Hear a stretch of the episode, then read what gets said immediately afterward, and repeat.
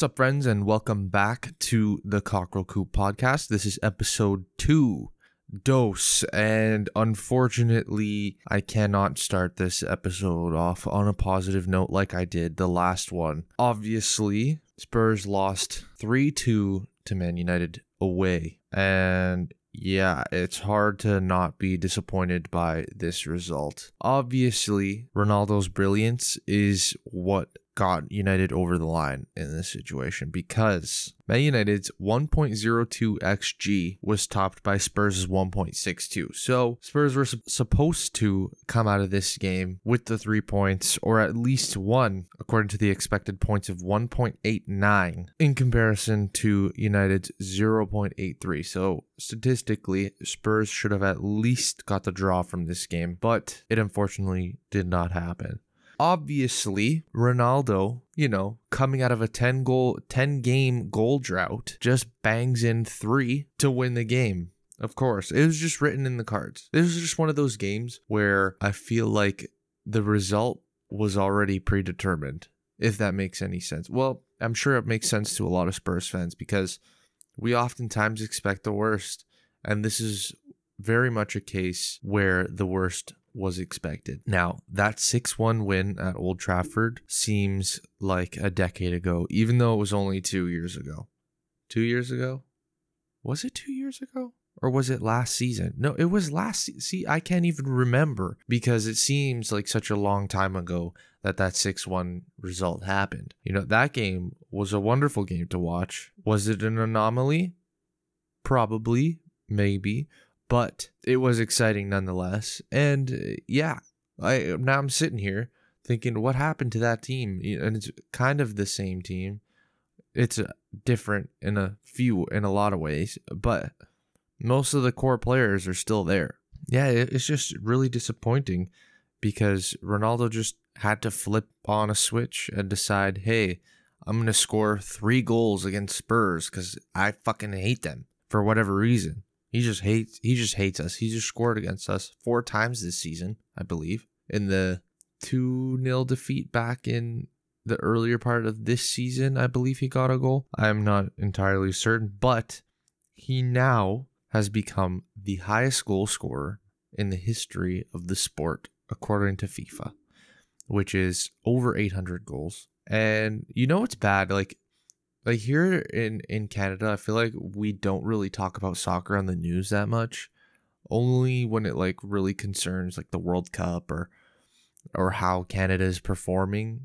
Especially like, you know, in recent months, like Canada's been getting quite a bit of coverage on the news because of our pretty good World Cup qualification run. And yeah, like I'm where I'm going with this is that it's not something that's really covered that much in the news. But of course, I'm in the gym. I'm lifting weights, and I gotta see Ronaldo's hat trick to remind me again of this crippling loss. I gotta see this again. I gotta see Spurs get bantered in the news, in Canadian television. Why do I gotta see this?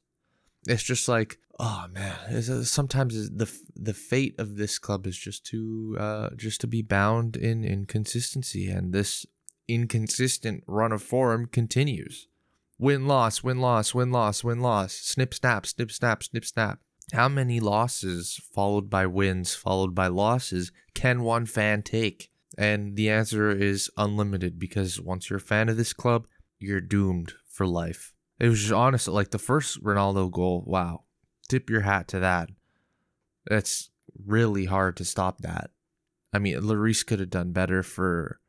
For some to say, does anyone ever notice that when Lloris lets in a goal, sometimes he he he thinks that, oh, this is that's for sure not going in, so he just turns his head and stays still like a statue while the ball flies past him, when he might have been able to make a save if he had a reaction. But sometimes I think he just misjudges what he's, or the direction of the ball, and decides that it's not going in when in fact it's totally going in. And I feel like that. Like, all of our goals are conceded like that. Obviously, sometimes he can't see, you know, some of our defenders are blocking him. But but this is just me uh, making a judgment off of what I'm seeing. Maybe I'm I'm an idiot, but yeah, I just feel like a lot of our goals, he he just stands there and just watches. And, you know, obviously he makes some incredible saves. He's definitely, definitely a top keeper. Probably one of the most underrated in the world right now, or especially over the last ten years. But, yeah, it's just really frustrating. I feel like he could have saved Ronaldo's goals, or at least one or two of them. But anyway, on a more positive note, it, it was encouraging to see that the team came back twice to draw the game. We got uh, Harry Kane's penalty won by Kulusevski, which was good to see. I thought he had a really good performance again. Probably the um, the player on our team that is performing the best right now, I would say. He's in it, other than Kane, I think Kulusevski is in is, is in the best form of this team right now. And Kane, again, showing how consistent he is with his penalty scoring and bagging one in, and um, that was really exciting. And then um, Maguire scored an own goal. Now moving own goal to be our third highest scorer this season, which is incredibly deflating. You know, it's it's kind of telling that um, our goals are coming from two players, and it's, it just adds to our inconsistency. Like, imagine if the whole team was firing on the cylinders that Son and Kane would. I'm pretty sure we would win absolutely everything. But despite the inconsistent form and despite the loss and Ronaldo's wonder hat trick after a ten game fucking goals drought, um there were some encouraging signs. I felt I thought that our pressure was relentless at times. We had fifty-four fifty-seven percent possession to United's forty-three, which was good. You know, I think a lot of us at times really lament the fact that we have less possession than other teams, and it constantly feels like we're sitting in our back half, thus being branded by commentators as a counterattacking side, when really all of our attacks are generated from the back and we're playing out of the back, and that, that's how we build goals. You know, we, we start from the back, but we're always labeled a counterattacking side, probably because we mostly have less possession than other teams.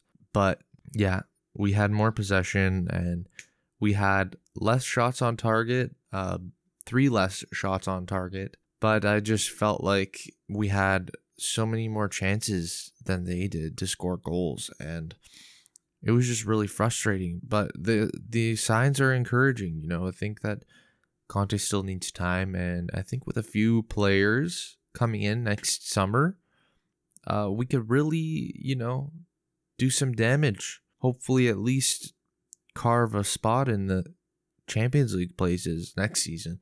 You know, this season, I think it's becoming increasingly unlikely, but unlikely, unlikely, unlikely, especially with how consistent Arsenal's been. God damn it. They just beat uh, Leicester two nothing today, and that was really disappointing to see, especially after yesterday's results. But yeah, I, I just don't see how we make top four this season. Honestly, I'm I'm just being really pessimistic. At the beginning of the season, I thought that we might have had a good chance, but right now, I'm not so sure. In all honesty, I'm not so sure. And that's really disappointing, because I feel like on, on paper, our squad is better than Arsenal's. Definitely better than fucking West Ham's on paper. But for some reason, every player just like loves to concede goals. That's really uh, reductionist of me to say, but I just feel like we leak goals that should not be leaked. On crosses, we need a center back who is fucking dominant in the air, like absolutely dominant. And I think that that left-sided center back position, as good as Ben Davis has been since Conte took over, I think that if we get an aerially dominant center back who can cut out any crosses so we don't concede goals off lateral free kicks anymore, off corners, like a, that would save at least twenty-five percent of the goals that we concede in any given season. If we just got a really aerially dominant left-footed center back, that has to be the priority in my opinion, other than a midfielder like in the mold of Brozovic that Conte had at Inter. Uh, I think we, we really do need to strengthen in the midfield.